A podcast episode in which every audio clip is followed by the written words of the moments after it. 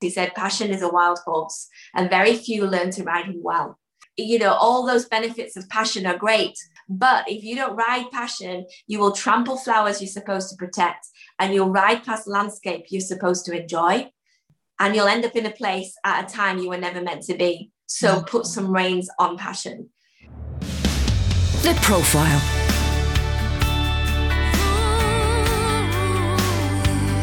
You're listening to Premier Christian Radio. Hello, and welcome to The Profile here on Premier Christian Radio. I'm Emma Fowle. The Profile is the show where we sit down with a well known Christian to hear more about their life, faith, and ministry. It's brought to you in association with the UK's leading Christian magazine, Premier Christianity. The monthly title features more interviews just like this one, the latest news, reviews, columnists, and more. Subscribe now for just $3.95 a month at premierchristianity.com forward slash subscribe. Today on the show, I'm speaking to Arianna Walker, the founder of Mercy UK, a Christian charity which helps young women with life controlling issues such as self harm, addiction, and eating disorders. We spoke about her own faith journey, how the Mercy UK home began, and how Arianna has experienced God's miraculous provision. Let's listen in now. So, Arianna Walker is the CEO of Mercy UK, which is a charity that I absolutely love. Um, it is all about restoring hope and transforming lives. Now, this is your 15th anniversary year, isn't it, this year? It is. It's we're 15 years old as a as a charity, and I've actually just done my 16th year because it took us a little while to get the home open. I thought it would be nice if we started by you just telling us a little bit about your background. What kind of family did you grow up in? Oh, I was raised as a, a pastor's kid. So I was raised in a Christian home. Uh, my parents were pastors and missionaries. They worked for Open Doors. Um, my dad's Dutch, so I was raised in Holland until I was 13.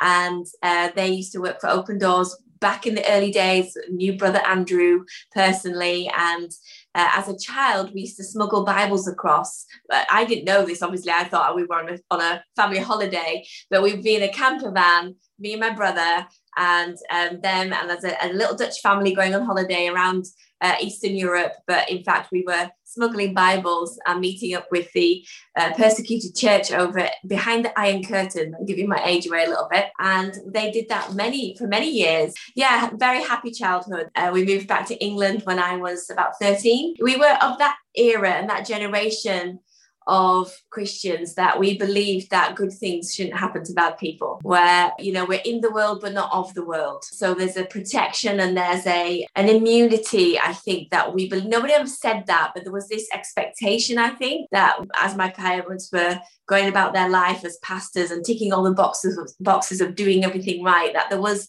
a little bit of a naivety. I think that life should be good uh, we have a right to have a good life as Christians yeah. and under the protection of God, and bad things don't come near our home. Uh, and so it became a bit of a shock. Uh, it wasn't even on our radar when disaster struck and when trauma hit our family. That's quite interesting, yeah. isn't it? Because your your ministry now is quite tied in to to what yes. happened to your family and and particularly to your your sister's story. So do you want to yes um, a little bit about about Debbie and her background. Yes, you know everyone's got a why behind their what, haven't they? And I think for someone like me who's poured my life into starting a ministry over here in, in this country and, and, a, and a charity, there's always got to be something that drives you forward. And for me, it really is the everything that happened to my sister. So, uh, picking up the story from our childhood, my, my, I'm the oldest of five. Uh, th- there's a big gap between us. So it was me and my brother for many years, uh, and then 10 years between me and, and, Debbie, and then there's another two below that. So there's 12 years between me and the youngest mm. and the oldest. So um, we they've moved away. I've been married for a little while. I got married quite young, and um, my sister started what they what my parents called being rebellious um, she was 12 she didn't want to go to church anymore she became became her personality changed quite a lot. And for three years between the ages of 12 to 15 we saw huge deterioration in her behavior Uh, but my parents, uh, the framework they had for that was rebellion. She's walked away from God. She's got in with the wrong crowd. She's made poor choices. She's backslidden. You know, we have these phrases, don't we, as Christians, yeah. that kind of label people's behaviors. Never once did it occur to them that there could be something more sinister at work, that there's something actually to do with what had happened to her. Nobody even thought that because of what I describe as being the, the culture that we mm. grew up in, really. By the time she was 15, uh, her behavior was so poor and so um, destructive. She was uh, she was self-harming, she was uh, taking drugs, she was staying out all night. And it got to the point where she was going to get expelled, permanently expelled from school. And my parents called me and said, We just so desperately need to get her away from the people she's with. They lived in Leicestershire, 100 miles away from where I lived. Uh, my me and my husband just moved into a brand new detached house. We didn't have our own children yet.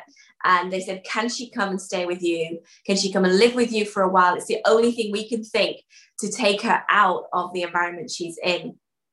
Um, I have to be honest with you, my, my initial response was no. But about six months before this question from my mother, I'd heard Nancy Alcorn speak at my church. And Nancy Alcorn, for anyone who doesn't know, is the founder and president of Mercy Multiplied International, which is where Mercy started in 1983. So it's about 1999 now and I'm listening to this woman speak in my church, and she's speaking about this vision of a home for young women with life controlling issues this Christian discipleship program where people can come for free and stay and, and experience God's love and forgiveness and life transforming power. That these young women with eating disorders and self harming and depression and the effects of abuse could come and be safe and have a space to grow and learn and change and be transformed by God. I listened to this and something in me literally came alive. And I prayed a really dangerous prayer that day, which was, Here I am, Lord, send me, which was, I don't know what she's talking about and how it affects me, but something's shifting and I feel like I'm on fire. Mm. And I'm putting my hand up, Lord. And I'm saying, if there's any way I could be involved with that, if there's any way we could make something like that happen here in this country, let me be a part of it. Mm. That was my prayer, heartfelt prayer. Six months later, I get that phone call from my mother. And, and God reminded me of that prayer. He's like, I thought you said you wanted to be sent.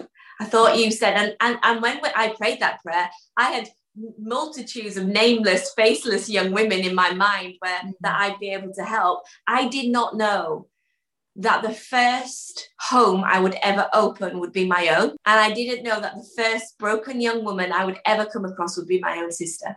Yeah, and those first few months at my house when she came to live with us was heartbreaking and eye opening and revelationary and changed me in so many ways because I didn't realize there was such a thing as Christian brokenness. And it's where mercy finds its most, we're most effective there because there's one thing when people have been through tough stuff in life and then you introduce them to Jesus and they go, Oh my goodness, everything that I've been through, I can now bring to the feet of Jesus. And in my salvation experience and in, in that journey, I can mm. make sense of what's happened to me because I didn't know Jesus. And now I do.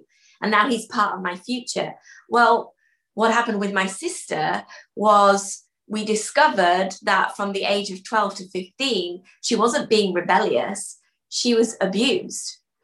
And she'd met a guy, or rather, a guy had met her, had groomed her from the age of 12 in the local playground, parked his car up, her and her friends playing. He bought them presents, he took them for drives in his car, and he singled her out.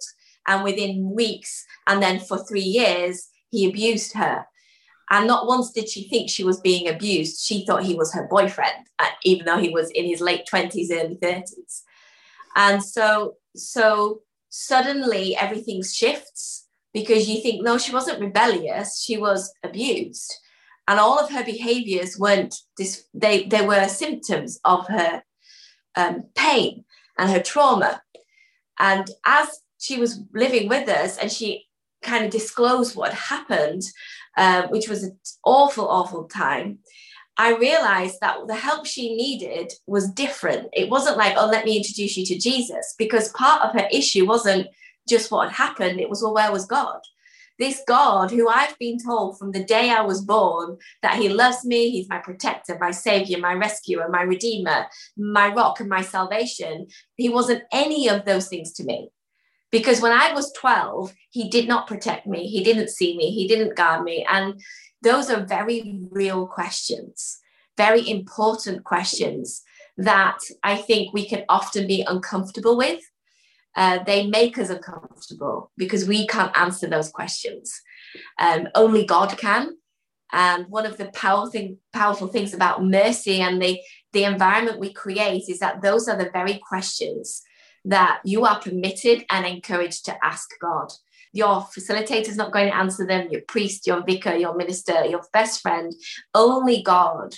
And he is not afraid of your anger or your hurt or your disappointment. He's inviting us into a conversation. That's amazing. So, what happened with Debbie next? Within a few um, months, I gave her Nancy Alcorn's book, um, Echoes of Mercy, which is basically a collection of testimonies. Uh, we have since done a, a, similar version called Love Mercy, here in, in the UK. Um, and I gave her that book and I said, I think you need to read this.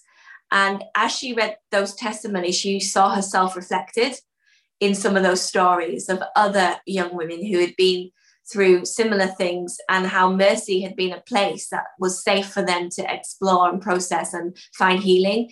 And but she put that book away and she knew one day she'd end up going, but she didn't know when and how. And a few more years passed, and it wasn't until she was 18 when she hit rock bottom that um, she said, I think I need to go to Mercy. Now, obviously, we didn't have anything in the UK. I'd heard Nancy speak. I'd been part of a volunteer team for a few years by then. We'd prayed and fasted and did fashion shows to raise money and kind of did all the things you do in the beginning stages of a vision. But there was nothing solid. We certainly didn't have a home and no hope of seeing one anytime soon. Mm-hmm. So I called uh, Nancy. Obviously, we'd been in touch because I'd been part of the team here to try and set something up. And I said, My sister needs to come to Mercy. And Nancy said, Well, your sister needs to call us then, which is one of the, the, the very difficult lessons that we uh, teach those around the person who mm. wants help is that it has to be the person themselves uh, that that asks for the help. Uh, so often we want to help others around us more than they even want it themselves. Mm. Uh, so she said, "Your sister needs to call," and so so Debbie did, and it turned out that she became the first young woman from the UK to be accepted onto the program in America, and she was there for seven months and she uh, she tells the story better than I do of her encounter with God there, her ability and and a freedom and invitation to let rip as she calls it and she had a, a moment in her journey there where she really had it out with God. She raged against him and every bad words she could think of, every hurt, every disappointment, every feeling of abandonment and rejection she felt, she let him know about that. And he responded in the way only God can, you know, and he whispered to her as she was about to leave the, the basketball court where she was. And every time she banged the ball on the court, she would call him another name and ended it with, Well, what do you have to say for yourself? And she said it went deadly quiet for a few seconds. And as she was about to walk away, she literally heard, felt in every sense of her being the words, I love you, which don't seem enough. And yet they were everything she needed to hear. You know, those three words, I love you. She'd been told since she was a small child that Jesus loved her, that God loved her, that she was loved. But to hear it from him and to receive it from him. And and that began the journey of her having a conversation with god that that set her free and began her healing journey. And seven months later she came back to the uk um, the, the, the, the new spark of life in her eyes uh, the deadness gone the anger taken away and healed. And um, she made her peace with what happened. She is now many years later it's her 20th year. So it's 20 years ago now uh, she is married with two children and she is the COO of Mercy UK. She has become one of our greatest secret weapons, being able to reach some hard to reach young women when she has both sides of the story and both sides of the experience. Uh, it's a it's a wonderful, wonderful testimony. It is is an incredible testimony, and that that lived experience is so powerful for, for yeah. both of you. Um, yeah. How so when she came back from America, what how quickly after that did the first Mercy UK home open? She graduated in 2020, uh, 2001 and we opened our doors in 2006 so it was five years from then.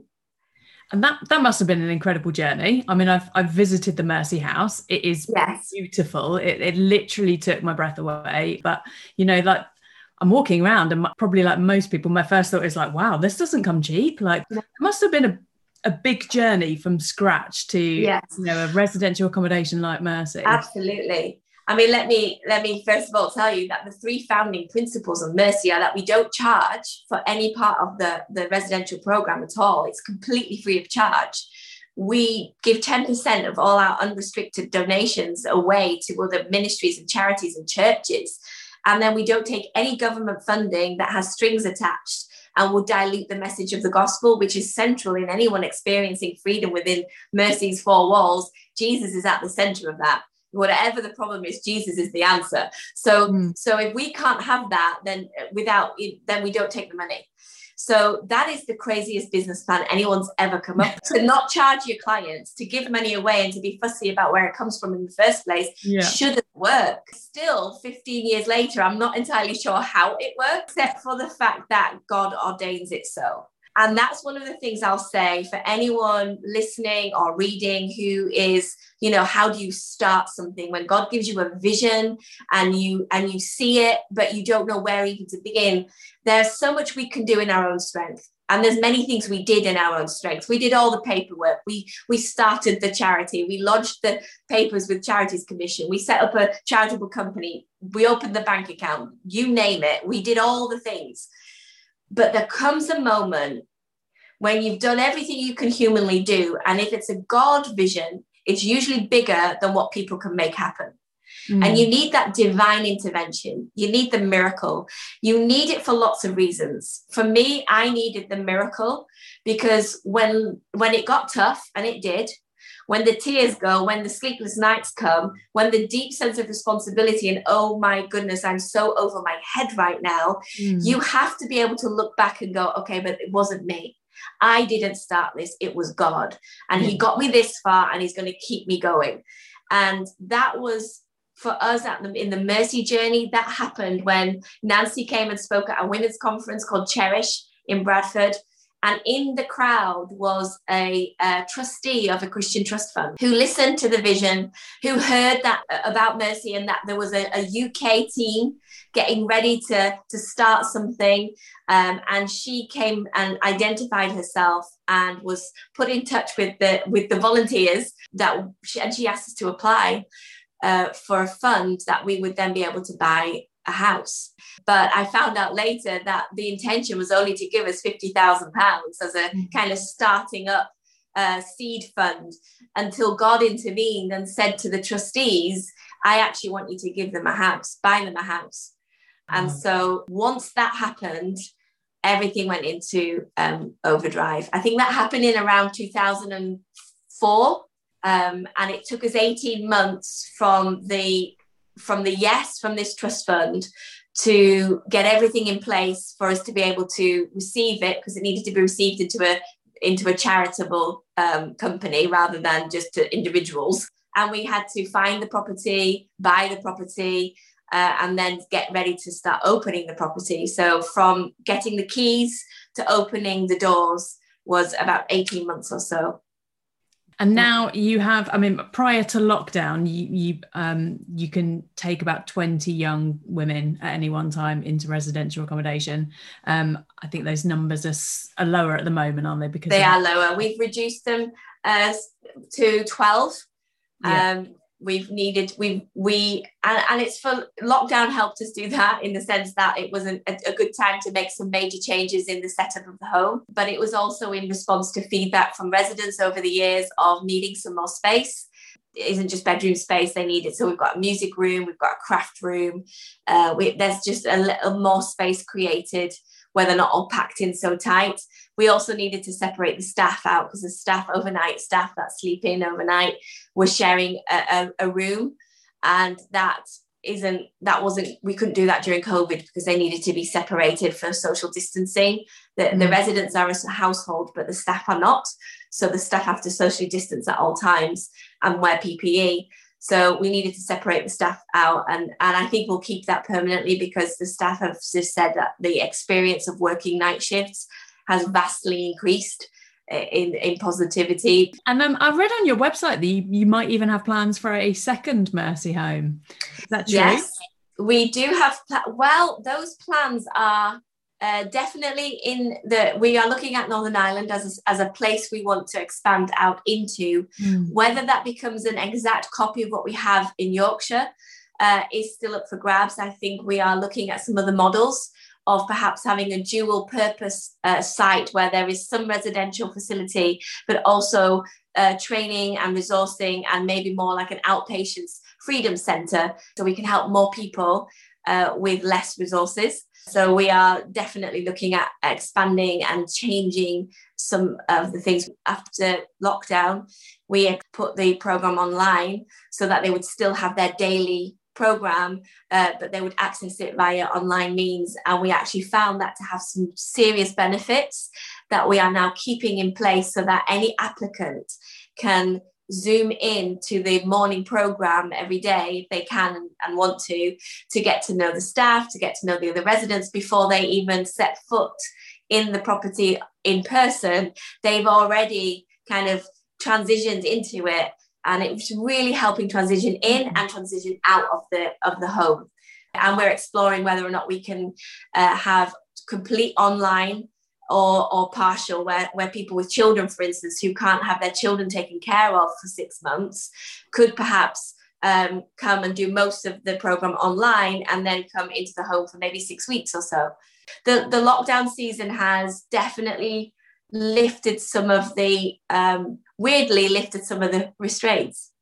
Yeah it's i think a lot of people have found that they've been forced almost to uh, find new methods of working. Mm-hmm just from reading the local newspapers and and and watching what's going on in society there there's so much need there's so many people that are hurting and broken mm-hmm. and there there would be no way on earth you could ever get them all into one home so exactly. expanding the reach of what mercy does um, would seem to be an incredibly positive thing and i know that you also put a lot of time and effort into trying to equip churches to help yes. their own congregations don't you yes absolutely we are very aware that everybody's on a journey. Mercy, the home, and what we provide is just a step along the way. It's not mm. the end.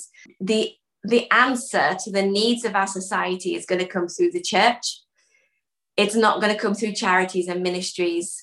And uh, you know, we are very. Maybe it's because I'm a local church girl. I've been in the same church for 35 years. That I am a fully fledged cheerleader of the local church. Yeah. And I believe that as a ministry, our job is to strengthen the church, is to come alongside the church and to see the church as being so instead of us saying, hey, we're helping young women and you're a church and you should care about the fact that we're helping young women. So why don't you come on board with our vision and help us reach more young women? We came to a place many years ago now, over a decade ago, where we said, actually, you're helping people let us come on board with your vision and help you do that better.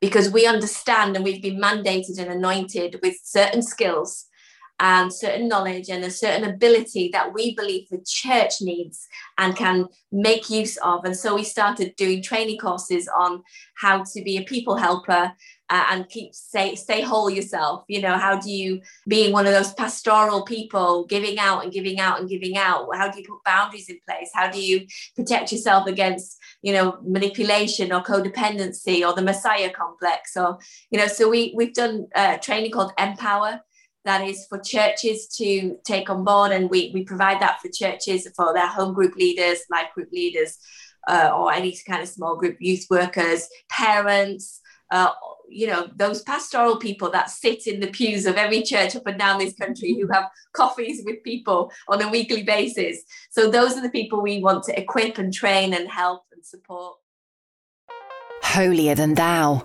Radical. Delusional. Ignorant. Perfect. It's time to challenge stereotypes about Christians, and Premier Christianity is leading the way. Transform your perceptions, broaden your horizons, open your mind to wide ranging views. Read interviews with politicians, theologians, and TV presenters. Discover the breadth of the Christian spectrum. Be provoked, react, inspired, and informed. Get the print magazine and full online access for just £4.95 a month. Subscribe today at premierchristianity.com. Premier Christianity Magazine. The bigger picture. Mercy goes way beyond uh, a house for young women, doesn't it? And it's, it's a huge yeah. organisation that that you and your sister have, have built over um, the past fifteen years. Now, especially as a mum and a wife, a woman in leadership, what have what have been some of the big challenges for you over the past fifteen years? Well, they've come in many many shapes and sizes. I think I think the two biggest challenges I faced in the last 15 years in my leadership journey were one, um, work-life balance, um, how to have your cake and eat it. I had an experience where for the first two or three years, well, two years of mercy and pioneering that and being a pioneering kind of person and feeling the weight of God in what I was building gave me an energy and a momentum that was almost a little blind. Mm-hmm. I was riding a horse called Passion, riding it hard, and I was gave it my everything. And my children were very young at the time. My husband is a CEO of a large organization, so he was working many hours as well. And suddenly, everything else seemed less important than what I was giving birth to, you know. And there was lots of friction in our household for for a while of you know this this change of pace and me being much much less available in fact not available at all. I remember one particular discussion one night I'll call it a discussion but I had had enough of this of said discussion and decided to go for a drive. And I said to God you have to help him understand what you're doing in and through me. Like give him the dream like you did with Joseph where you know Joseph wasn't getting it either so, you know, you'd given Mary something to carry, and Joseph, Joseph didn't get it. So, give him a dream or something. And uh, God arrested me that night. Honestly, it changed my life. He said, I pulled over the car because I felt the presence of God just entered the car so heavily. I pulled over, and God said to me, He said, I only have you to be his wife. And I only have you to be a mother to the two sons I've given you. I can ask anyone to do what you're doing at Mercy. And if you don't get it right, I'll take Mercy out of the equation and make it easy for you. He said, Passion is a wild horse, and very few learn to ride him well. It will give you speed, it will give you oversight, it will get you over obstacles, it will, you know, all those benefits of passion are great. Like, like it'll rally troops around you. But if you don't ride passion, you will trample flowers you're supposed to protect and you'll ride past landscape you're supposed to enjoy and you'll end up in a place at a time you were never meant to be so mm. put some reins on passion and and get your priorities right understand what only you can do and i went back to that conversation with a tail between my legs having to have the most difficult conversation i've ever had where i have to sit down and eyeball my husband and say if we can't get this right between us i will walk away from mercy hardest thing and i had to mean it and I'm not saying I'm the only one that had to change. He had to make adjustments too.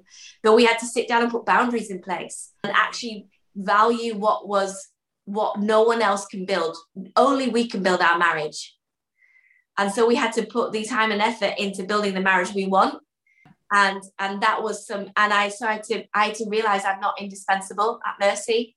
Ask other people to do things um, and be okay with them doing it and say no to things so it was it was a really really important you know transformational lesson for me. Interestingly, the second I made those adjustments and put boundaries in place, the grace flowed.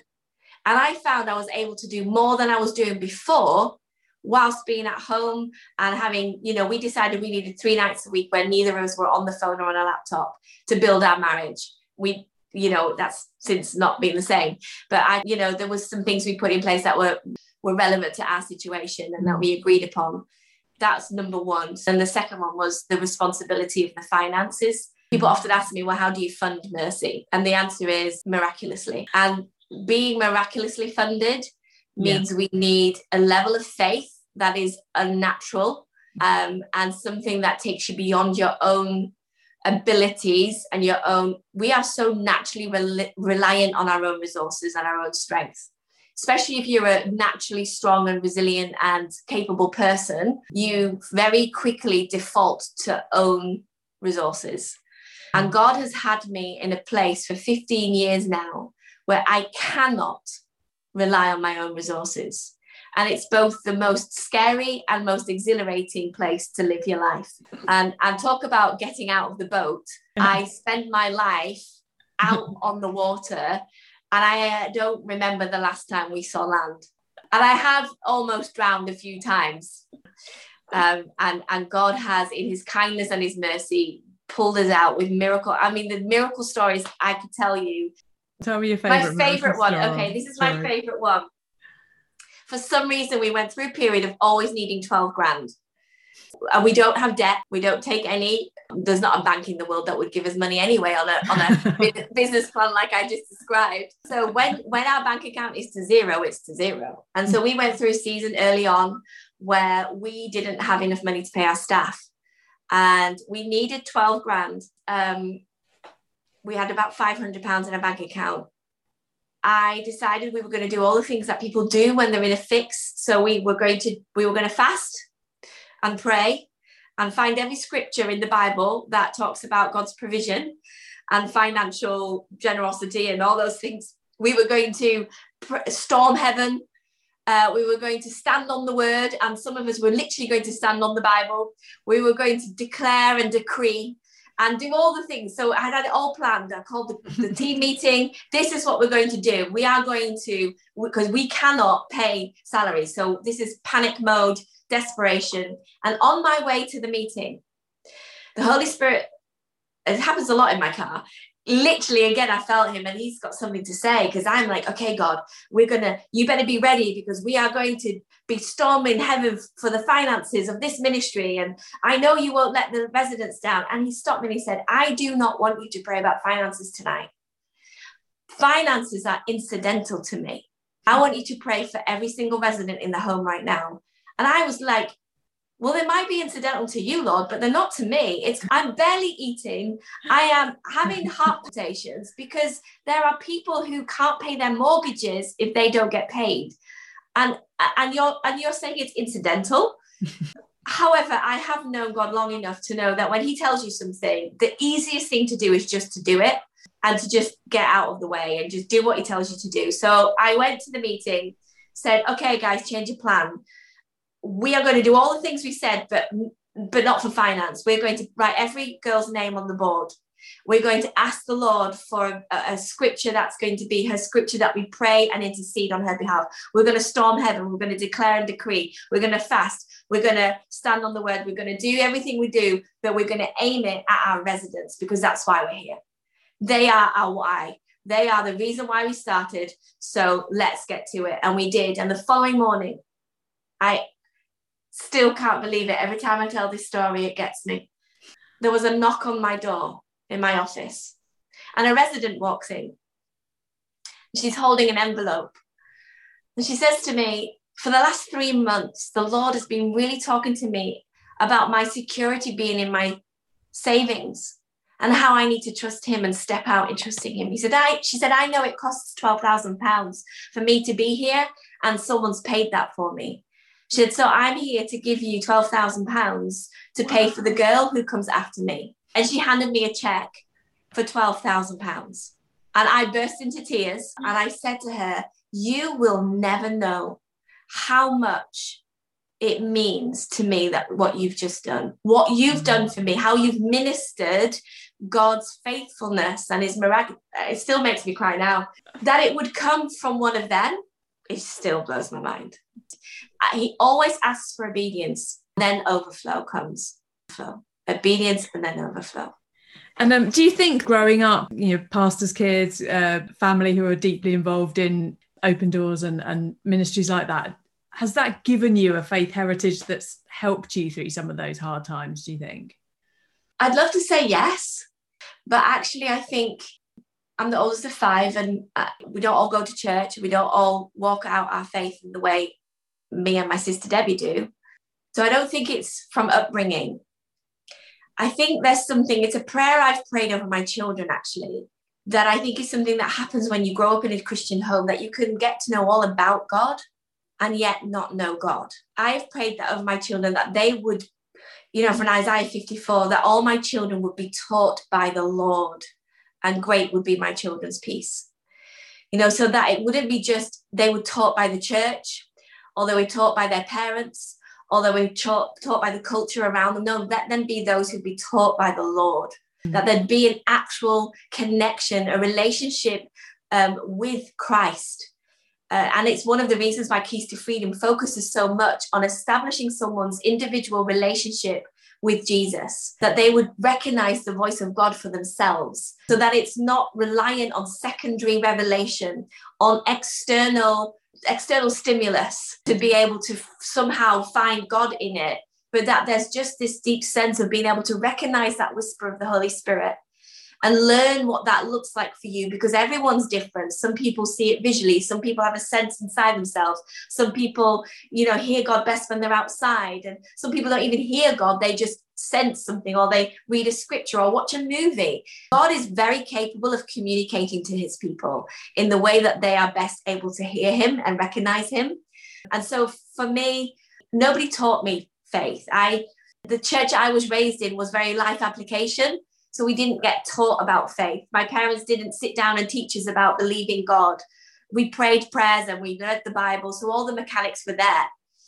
But that that connection came, I think, because I invited it. I remember having a real encounter with God when I was five.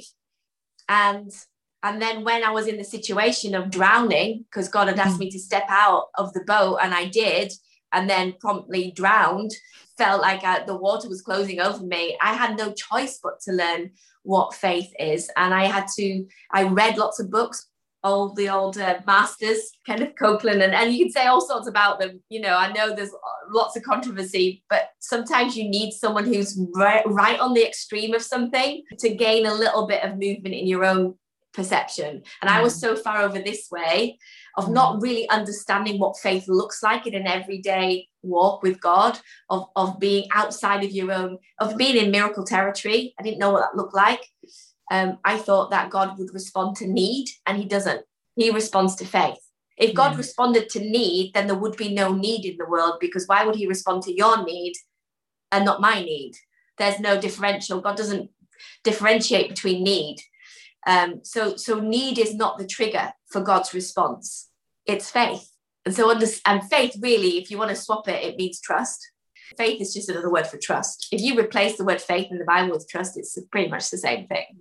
So, if, as you enter into your 15th year, what what's next for Mercy and for Arianna? Obviously, only so many people can come to a home. It's very restrictive. If you're not 18 to 30 something and female, you've got no chance of ever coming to Mercy. So we needed to have something else. And Keys to Freedom came about about three or four years ago. And it's based on the on the same principles that we teach inside the residential home. 30 odd years now of of these principles of, of keys to freedom being in action and being tested and tried, we know they work. They are the basic discipleship principles that every Christian needs to know and understand and put to work in their life. So we put them together in a workbook called Keys to Freedom. Eight weeks, 20 minutes a day, five days a week, with a pen, a Bible, and the Holy Spirit. Any individual, male, female, whatever age, whatever background, um, whether they're a brand new Christian or have been uh, in leadership in church for 20 years, it is the same um, journey we all need to go on where we involve the Holy Spirit and it's devotional style. So it's read this, write out, ask the Holy Spirit, how does this affect you? And this is interactive journey you can go on by using Keys to Freedom that we have had an absolute ton of testimonies of people who in their own front room in their own kitchen in their own bedroom have had encounters with god that has literally um, transformed their deepening of relationship with him and then with themselves making peace with themselves and their past and then setting them up for having a much improved relationship with other people.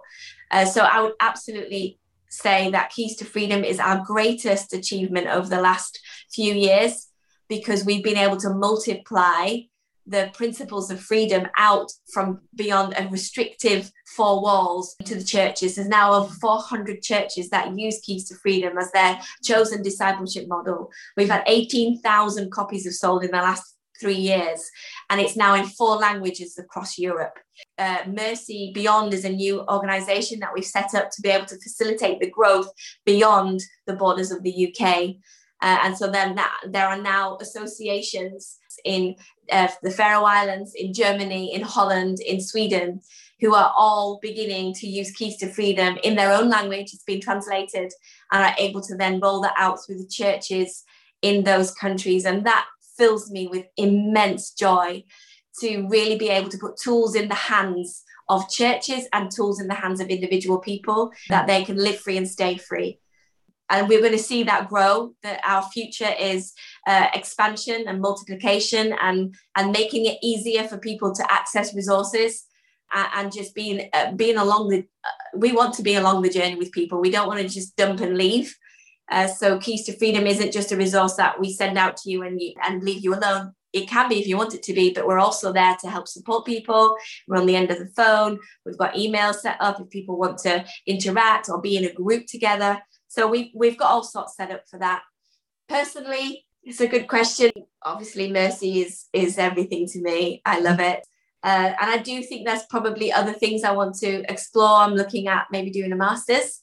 I'd love to be able to help leaders on a one to one basis. I'd love to do some personal consultancy and just be someone, a safe person for other leaders to come to and go, you know what, this, this really sucks my marriage is in trouble or my kids hate God or you know whatever it might be going on behind closed doors I have been in leadership long enough to know that it's one of the most difficult places you can find yourself. And I want to be the kind of person that people can pick up the phone to and go okay can we just talk? Can we just have some time and if you'd look back and you'd told 15 year old Arianna that this is where you would be and this is what you'd have done by this stage in your life, what would she have said? What, what, what were your plans at that age? Were you always destined to, to do something like Mercy or did, did you have other plans growing up? I was one of these people who, when you said, What do you want to do when you grow up? I would reel off about 15 different things. Every week, I had a new idea of what I might want to do. I wanted to be an air hostess. I wanted to work in an outdoor adventure place. Uh, I wanted to run my own business. And there's so many things I wanted to do. But really, if you boil it all down at the very core of me and who I am, I'm an Enneagram 7, if anyone's into Enneagram. I'm a perpetual adventure. I want to have an adventure with God that was my heart's desire. And i tried to dress it up in all sorts of maybe it could be this or this or this. But really what i've learned along the way is if you just stick close enough to god god is adventurous. He is an adventurous god. He's wild. And if you're the kind of person that loves adventure just hang on for dear life. Um, and so yes i didn't know or think that i would be doing this. I didn't know till i was 32 that i would be doing this because what i wanted to do didn't exist until that point. So I never had an answer to that question until, and even now you've said, what do you want to do? I'm still a little bit like, oh, I could do. Mercy could sit in my right hand, but I think that my left hand might be able to do something else as well. well, you know, obviously being a, a good journalist, I've, I've, done my background research on you. So I've, just a small glance at your Instagram um, tells me that you, you seem to enjoy the odd adventure anyway. Dude, um, we can imagine how hard the past year has been for me. yeah, I think you've done lots of those crazy things actually raising money for Mercy as well, haven't yes. you? Yes. I'm definitely in favour of win-win situations. So yeah, I'll throw myself out of an aeroplane um, and raise money whilst I'm doing it. so obviously lockdown has been really tough for a lot of people and, and working in the kind of area that you do I'm obviously i'm sure you've seen the sharp end of it for churches that are now having to come back into picking up the pieces pastorally of, of people that have really struggled during lockdown, whether it's with their mental health or with addictions or with abuse or all of the other things that, you know, yeah. under normal circumstances are horrendous. Lockdown has, has just been even worse what, what's the best thing we can do for the people in our lives that that need us to come alongside them when they're struggling I think, first of all, the best thing we can do is that the best gift you can give other people is a healthy you. Um, so definitely keep investing in yourself, uh, in your own relationship with God, uh, in your own sense of well-being and self-care, because the more resourced you are, the more of a resource you can be. Uh, I think one of the things for churches as a whole is is is to remember where their source comes from uh, again, it goes back to the same thing I was saying. If we keep giving out of our own resources, even as a church, um, you will wear people out. And, and I think what I'm seeing is lots of people are already on empty. They're running on empty. Uh, even though they've been on furlough, maybe there's just this emotional and mental demand that we've just been through. Anxiety levels are really high. Um, you know people's sense of uncertainty not many people are comfortable with uncertainty and mm. everything is uncertain at the moment so it destabilizes people quite um, significantly so i would definitely say a lot of input needs to go in into helping people build resilience uh, build strong connection to to the one thing that is unchangeable and that is god so rather than gathering around um, an event or around an experience, we really need to invest in gathering people around encounter with the living God and how they can encounter Him in their own Monday to Friday. Because Sunday got dismantled, you know, and I think that was one of the biggest um, shocks to people was when Sunday got dismantled, platform got dismantled, um, gathering together the, the shared experience of church got dismantled and we we stopped um, being able to rely on the framework of our faith and the framework of Christianity to uphold us. Now it's about the day to day. Like, where is God in your front room? Where is God in the shower? Where is God when you're facing something in your family situation behind closed doors that you can't get away from because you're in it? And so I think that finding God in the everyday has definitely been a challenge over lockdown mm. and something that I think is going to inform how we do church in the next season because I think it was a really valuable lesson, a really valuable wake up call, and a really valuable experience for people to, to, to for some it was like you know what I don't really remember the last time I actually opened my Bible then it wasn't a Sunday morning when the preacher told me to. I don't remember the last time I put worship on in the shower because I needed to fight for my own sense of, you know, despair is, is waving over me and I need to find hope somewhere and, and I can't go out to meet my friend who normally helps me with this. So, so w- there was a real kind of wake up call, I think, for people definitely investment in discipleship. Keys to Freedom. Everybody needs to do Keys to Freedom. oh, thank you so much, Arianna. It's been really, really lovely to talk to you and, and hear all about mercy and your journey and all of the exciting things that, that God has still got to, to do through that. And um, I can't wait to um, see your next adventure on Instagram make sure you I've been very quiet on Instagram recently because you know there's only so many pictures of my garden I can show people That was Arianna Walker speaking to me, Emma Fowle, here on Premier Christian Radio. I do hope you enjoyed this interview. For hundreds more conversations just like this, you can download the profile as a podcast. Just search for the profile wherever you normally get your podcast from, or visit premierchristianradio.com forward slash the profile.